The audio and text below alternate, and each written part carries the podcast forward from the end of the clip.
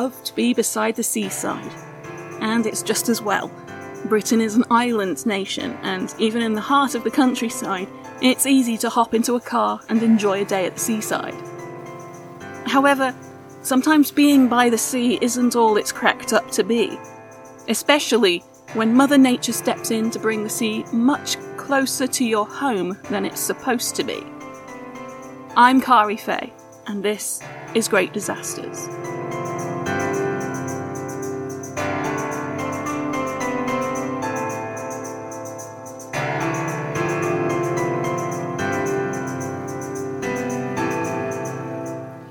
7:45 on the morning of Saturday, the 31st of January 1953, the MV Princess Victoria set off from Stranraer in Scotland, heading for Larne in Northern Ireland, with 128 passengers, 51 crew, and 44 tons of cargo aboard. It was a fairly short journey, 20 miles, and although there had been a warning of gale force winds, the captain didn't judge it to be too dangerous to sail. At first, he was right. They started off in the sheltered inlet of Loch Ryan, and although the winds were strong and spray was breaking over the stern doors, they didn't face any dire issues. Once they left the loch and turned west towards Larne, however, the situation changed. Jim Blair, a crewman on board, later recalled the incident. All of a suddenly there was a thud, and she leapt in the air, the bow come right out the water and come down with a thud, and I could hear this big crash. And this was, she must have took a hit to her stern right up the car deck with one swipe. Faced with much worse conditions than he had expected, the captain initially tried to return to the relative safety of Loch Ryan, but the heavy seas made it impossible to release the bow rudder to get it into reverse. An SOS message was transmitted at 10:32 a.m. and the order to abandon ship would follow at 2 p.m. Although several ships responded to the Princess Victoria's distress call, the rescue attempt was hampered by the horrible weather and the fact that the ship was unable to give her exact positions. The survivors had to survive the high seas alone until help came. Witnesses said that at least one of the lifeboats was flung violently against the side of the ferry, tipping out everyone aboard. Petty Officer J. Yeoman said afterwards, As I clung onto this raft, I was about two hours in the water, and there was just myself and another person on a raft about 30 yards away. I was spotted by an aeroplane flying overhead. I waved at, and after about two hours I was picked up by the Port Patrick lifeboat. Merchant ships reached the site of the wreck first, but the waves threatened to throw the lifeboats against the sides of the bigger ships, so they were unable to take anyone on board. All they could do was try to provide some shelter from the full force of the wind and waves until the lifeboat from Donaghadee arrived. The coxswain of the lifeboat, Hugh Nelson, told reporters when we got out there, the ship was gone, and the weather was very bad. Conditions were very bad. Visibility was bad. Sea was heavy. And with the assistance of the steamers, too, they give us all the assistance they could. The lifeboat was able to pick up 33 men. A few others were picked up later. In total, 133 lives were lost. There were just 44 survivors, Controversially, none of the women or children who had been on the ship were amongst that number. Many had been on the lifeboat which had been smashed against the ship. One, a missionary named Nancy Bryson, was last seen trying to get a little three year old child into a lifeboat. She failed and went under herself. For her efforts, she was called the heroine of the Princess Victoria. Whilst news reporters followed the tragedy of the Princess Victoria, a greater disaster was growing in the Atlantic. The winds and waves which had brought down the ferry had been caused by a deep Atlantic depression. Gale force winds from the north forced the seawater south, while the depression itself caused sea levels to rise beneath it. All this coincided with the spring tide caused by the full moon that night, causing waves of an unprecedented height to batter the coast. There was some localised flooding that afternoon along the northeast coast in places like Cleethorpes and Grimsby, but on the whole people were expecting, if anything, the usual kind of stormy weather that Britain gets at the end of January. It wasn't until the evening that anyone began to suspect that the storm was out of the ordinary. Shortly after 5 pm, the first major invasion of the sea happened in the sleepy Norfolk town of Wells next the sea. A coastguard was trapped in a beach lookout station, and the harbour master Frank Smith bravely took to the raging waters in a boat to rescue him. Many homes were flooded. People were forced to retreat upstairs for their safety, while floodwaters wrecked their living rooms. The storm surge raced into the Wash, that's the sort of rectangular bay at the top of the bump on the map which forms East Anglia, and struck the coast between King's Lynn and Hunstanton. Here there were many places where there simply wasn't an upstairs to escape to. Seaside bungalows and chalets in places like Snettisham Beach, which are lovely and inviting in summer, but which were no match for the wrath of the storm. A train travelling between King's Lynn and Hunstanton was struck by a floating bungalow, which damaged the engine so badly that it took six hours to reverse back to Hunstanton. The passengers on board had to stand on their seats to have any chance of remaining dry. At this point, there was so much water surging up the wash that it appears to have backed up, because a number of towns and villages to the north along the Lincolnshire coast were inundated. As the evening drew in, the storm made its way around the coast of northeast Norfolk. Seven people were killed in the village of Sea Palling. Great Yarmouth felt the brunt of the water's force twice, first battered from the front by the sea, and then from the rear when the banks of Breydon Water burst.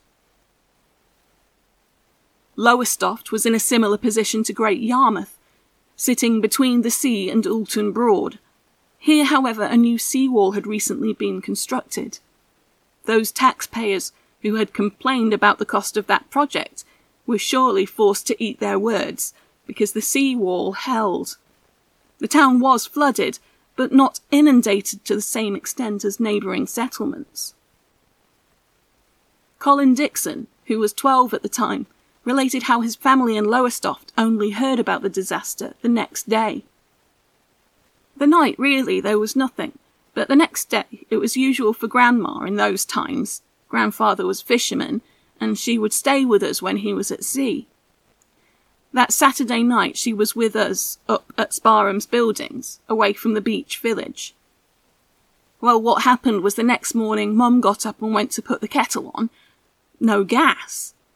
In 53, in Sparham's buildings, we had a small coal fired cooking range. Mum lit the fire, made the tea, and that was that. Grandma had her cup of tea on Sunday morning, and off she went home.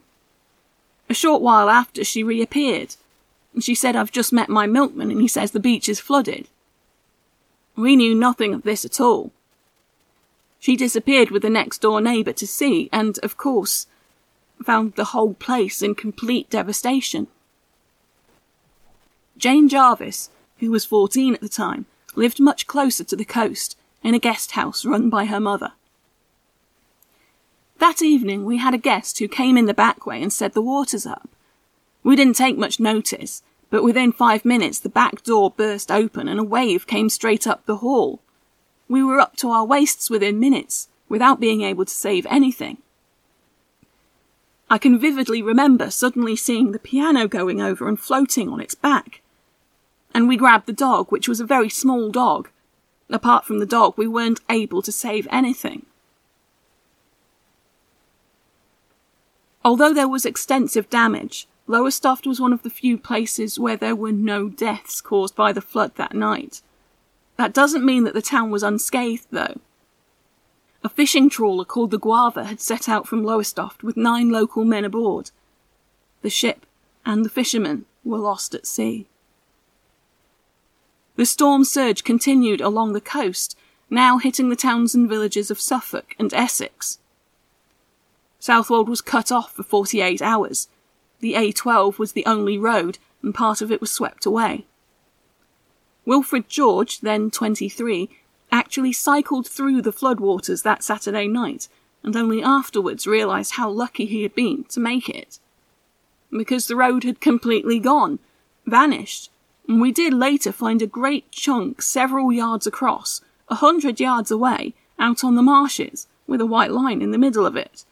So this water was capable of moving a chunk of tarmac road several yards across. It wouldn't have had much mercy on a cyclist. He witnessed the aftermath of the floods on Southwold's Ferry Road. I think it was five people had been drowned. There was an ambulance lying on its side, which had tried to do a rescue and was a write off, half covered in shingle and sand, if I remember. There was an absolute mix of bits of house, toys, furniture, the sea had washed them out onto the marshes, and then as the tide went down, the westerly gale had blown them all back on the beach. And instead of a row of houses, you had a row of rubbish. One of the things was a dead horse. In Felixstowe, as in Great Yarmouth, the flood waters were able to attack from two sides, and again, many people were trapped in single story buildings that didn't offer any safe retreat. Richard Lord was just seven. He lived with his family in one of the many prefabs, prefabricated buildings, which had been built after the war. My stepfather said the only thing we could do was climb out of the bedroom window and onto the roof. So my two parents were obviously very wet by now, up to their waists, and I was held while my stepfather opened the window. On opening the window and moving to the window, it was very horrendous because basically the water by now was probably three or four feet deep. It was racing past the window at quite a speed. You could hear people screaming, things breaking. I do remember a cow going past the window. Whether it was dead or alive, I don't know, but it went past the window. He lay on the roof, with his parents either side of him, trying to keep him warm. The prefab then lifted up off its base and started to move, and as it started to move, we moved forward several blocks towards Langer Road. Charlie Looms, then 20, lived on Langer Road. He and his brothers were able to retreat to an upper floor, but after the floods receded, he saw clearly how bad it had been for others. On the Monday, I went down to Orford Road, the top end. It was a thing I shall never forget because as I walked down, I could see all the bodies were laid out on the pavement. There was quite a number. Seeing the bodies in Orford Road, I mean, it was a horrendous sight. I always remember looking at them, not too much, but they were bright pink, and believe me, it was cold. You can understand it, it was tremendously cold. I mean, I waded to just above my knees in that water, it took me all day to get the feeling back into my legs again. So the people that were in there must have had a horrendous situation.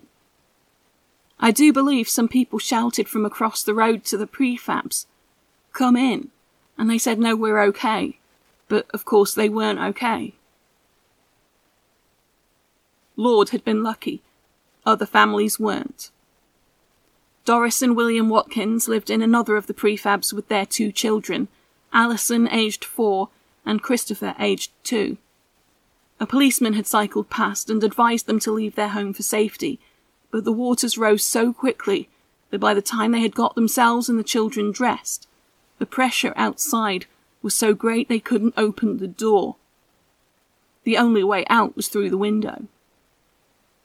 I had to pass the children through the window to my husband, and this meant putting them under the water. My little boy, who was just two years old, went through, but Alison was too frightened and put up a struggle before my husband was able to grasp her hand. I couldn't get through the window because I was eight months pregnant, so I had to smash it before I could get out, and my husband hauled me up. I cannot tell you how long we sat there waiting on the roof. It was so cold. We were frozen. We were wet too. My husband was so cold he got frostbite in one of his toes. When they came to rescue him, which was after us because the rescue boat which came was not big enough, he was frozen stiff, literally. They couldn't bend him, and he was unconscious when they took him to hospital. Little Alison did not survive. She was one of the 39 people who were killed in Felixstowe that night. On the other side of the estuary at Harwich, the local geography meant an attack from three sides. There had been warnings of a high tide here, and police had made efforts to evacuate those at risk, but most residents didn't realise the seriousness of the situation. Previous high tides had only produced a few inches of flooding. However, this tide came in eight feet higher than expected. Eight people here lost their lives, including the landlord of the Anchor Public House.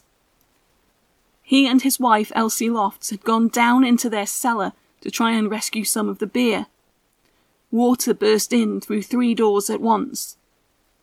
Elsie was swept away up the stairs without seeing or touching a single step.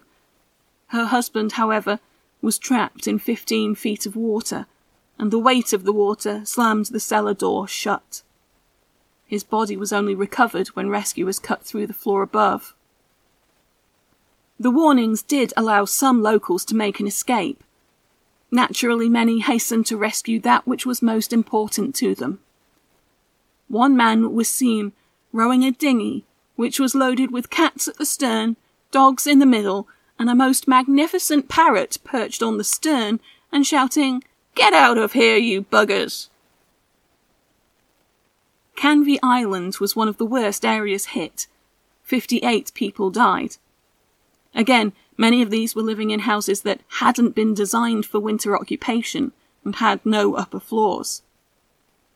Doreen Hood, who was 10, later recalled how deep the flood was. My dad put me on his shoulders, and the water was up to his shoulder, so my legs were in the water. Jeff Barsby wasn't afraid at the time, he was only seven years old, but looking back realised the scale of the tragedy. One memory I have is looking out of the window and imagining being able to fish off my own doorstep. The next day it became clear just how terrible it was. In those days, Canvey was a small community, and everybody knew somebody who died. I remember our rabbit and our chickens were killed, but we were lucky as, unlike most, we lived in a house with a second floor. The real tragedy was the people who perished on rooftops. It wasn't the water that got them, it was the terrible cold. After the storm, even those who had escaped were affected. The gas had to be cut off, so the entire population of around 10,000 had to be evacuated from Canvey. Amidst the tragedy, there were some very lucky survivors. One was just a baby at the time. She was washed away in her pram. Although both of her parents were killed, she was later found still in the pram, floating safely and returned to the arms of her grandparents. In total, 307 people were killed in England along the coasts of Lincolnshire, Norfolk, Suffolk, and Essex, 19 in Scotland. On the continent, it was even worse. 28 died in Belgium, and a staggering 1,800 people died in the Netherlands, where some 20% of the land lies below sea level. There was obviously nothing that could have been done to stop the storm, but what was it about this particular incident that made it so deadly? Meteorologists were able to see the strength of the flood and issue warnings, but these warnings were ineffective. The problem was that they just couldn't reach people in time. Television was still something of a rarity, and there were only three radio stations in the UK, where news and weather bulletins were infrequent. There was, at the time, no formalised arrangement for issuing warnings of high tides. Even those who did hear about the ferry disaster wouldn't have had any reason to think that the same weather could bring destruction to their doorsteps. In the Netherlands, where the height of the land meant that flooding was always a greater risk, the warnings couldn't reach people because the local radio stations didn't broadcast at night, and many weather stations only operated at night. The timing of the flood was deadly in several ways. In 1953, the memory of the Second World War was still very fresh. Many of the areas affected by the floods had also been affected by the Blitz. As a result, there had been severe housing shortages, which had been solved by the production of prefabricated buildings. They were small, one story buildings, which were only intended to be used in the short term. Many didn't have strong enough foundations to resist the force of the water, and were literally washed away. In addition, the fact that it happened at night meant that many people had already gone to bed, unaware of the danger. A lot of the casualties were older people who were simply unable to escape their homes. And thirdly, the fact that it was still winter meant that those who escaped the water often also had to endure the cold. However, as terrible as it was, this disaster could have been worse. Had the same weather system struck a fortnight before or after, it could have coincided with even higher tides, taking the devastation even further inland. In the wake of the storm, there was obviously a great need to ensure that another storm could not have the same deadly effect.